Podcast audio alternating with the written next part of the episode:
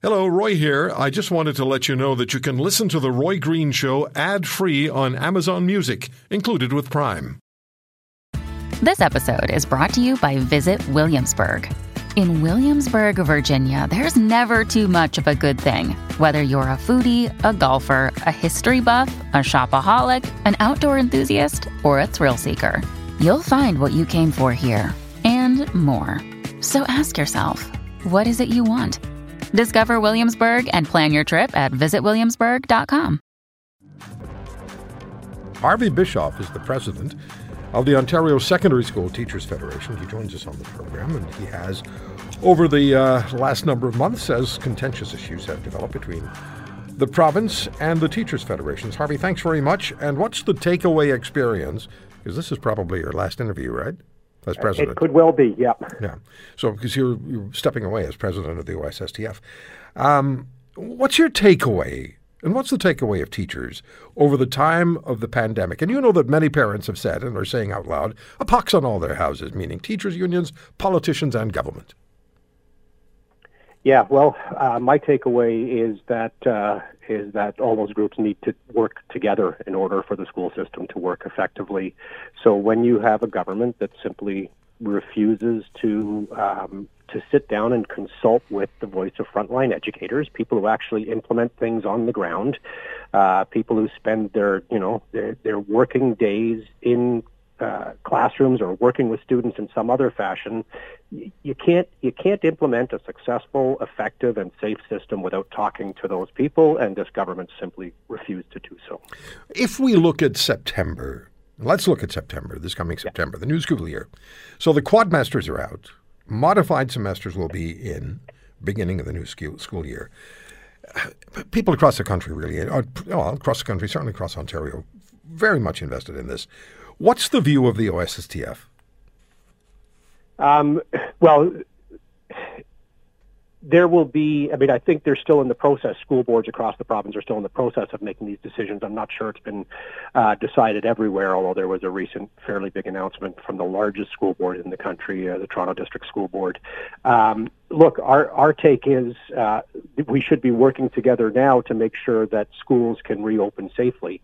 Um, this hybrid model that is still being touted by some boards, where you will have an educator attempting to teach both um, the kids uh, in front of uh, her or him uh, and kids online at the same time, is a disastrous uh, model when it comes to pedagogy. There's no way of teaching in two different modes at the same time effectively.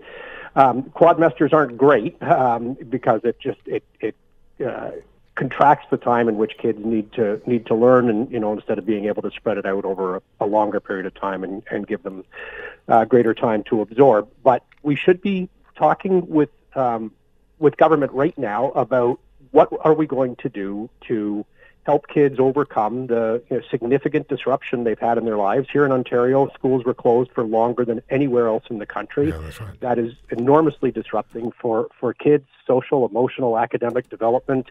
Um, and it, you know, it turns out the School Boards Association um, reached out to us, and we uh, we intend to work together with them to do the best we can. Um, but why government is not engaged in that discussion about what kids actually need come September um, again, it's a mystery. Well, kids and parents need to know what's coming as much as possible. You know, we know that COVID is still going to be a player. We don't know how much of a player it's going to be as far as keeping schools open is concerned and how teaching will take place. But kids and parents need to have a good idea of what's coming their way in September, and that's not far away. Absolutely, uh, and and so last minute decision making has been has been the bane of uh, parents and students and educators' lives for this last year. Um, I may have mentioned it to you before, but you know, when we were starting up in September, I had teachers, members of mine, who literally the night before their class was to, were to classes were to reopen, did not know what was on their timetable. They didn't know what they were going to be teaching when they walked into school the next morning, um, and that's just you know one uh, one particularly stark example of of poor uh, and last minute decision making. But there needs to be a strategy. I haven't seen the government create a strategy that looks beyond the ends of their noses, um, and and that can't that can't you know you, you can't do things effectively that way, and it doesn't mean that you can't be flexible. We have to be flexible in the midst of, of this health crisis. Mm-hmm. Um, new things arise, we learn new things, but you have to have, uh, you know, as I read recently, uh, Right. Um, somebody talking about the, an economic crisis saying, no matter what, plan beats no plan. Yeah. Even if it's not perfect, it gives you a target to aim at, and you can tell if you're veering too far off. Right. And- Harvey, And again, I have to say this to you. Thank you for being willing to come on this program on a regular basis. You never said no. And I appreciate that. And your opposition, you know, government. The premier's constantly said no or said nothing at all. If you want to hear more, subscribe to The Roy Green Show on Apple Podcasts, Google Podcasts, Spotify, Stitcher, or wherever you find your favorites. And if you like what you hear, leave us a review and tell a friend. I'm Roy Green. Have a great weekend.